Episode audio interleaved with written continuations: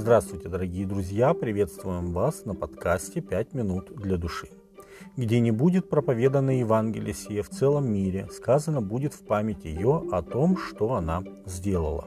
Евангелие от Матфея, 26 глава, 8 текст.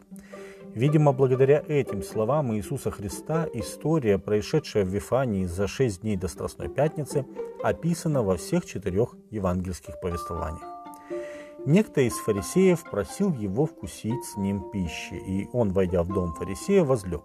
И вот женщина того города, которая была грешница, узнав, что он возлежит в доме фарисея, принесла алавастровый сосуд с миром и, став позади у ног его и плача, начала обливать ноги его слезами и отирать волосами головы своей, и целовала ноги его и мазала миром. Евангелие от Луки, 7 глава, с 36 по 38 текст. Другие евангелисты также проливают свет на некоторые детали этой истории. Например, Матфей и Марк говорят, что это произошло в Вифании, поселке недалеко от Иерусалима, где Иисус воскресил Лазаря. А фарисея того звали Симоном, и он был прокаженный. Ну, имеется в виду, раньше был, а потом был исцелен.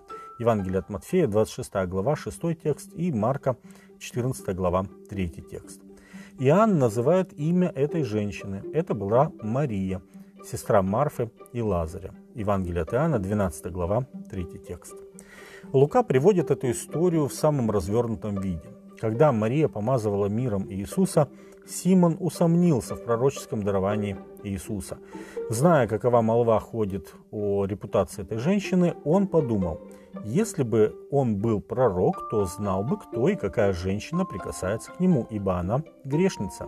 Евангелие от Луки 7.39. Иисус же, прочитав его мысли, сразу же обратился к нему и рассказал ему притчу. У одного взаимодавца было два должника. Один должен был 500 динариев, а другой 50. Но как они не имели чем заплатить, он простил обоим. А затем попросил Симона ответить на один вопрос.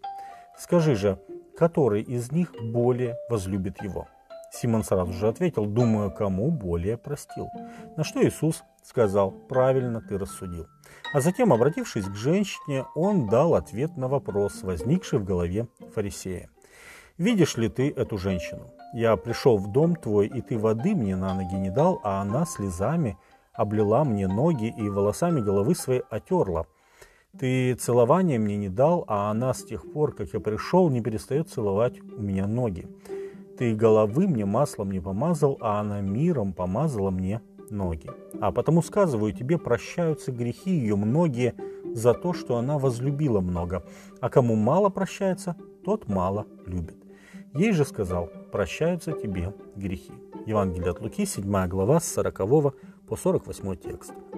Иисус только что показал Симону и всем присутствующим важную истину. В этом доме была не одна грешная душа, нуждавшаяся в прощении и оправдании. Иисус прямо сказал Симону, что он такой же должник, как и она. Только она получила свое прощение, а он все пытается выплатить свой долг. Истина же в том, что человек сам не способен оправдаться пред Богом. И не нужно себя сравнивать с другими, пытаясь оправдать себя тем, что мои грехи не такие уж и страшные, как грехи этой падшей женщины. Это ловушка, которая уводит человека от Иисуса, источника нашего спасения.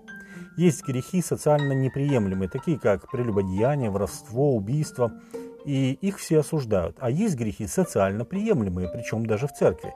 И такие грехи, как гордыня, зависть, объедение, сребролюбие, расточительство, сладострастие, их почему-то никто не осуждает, так как не считает их препятствием на пути к Богу.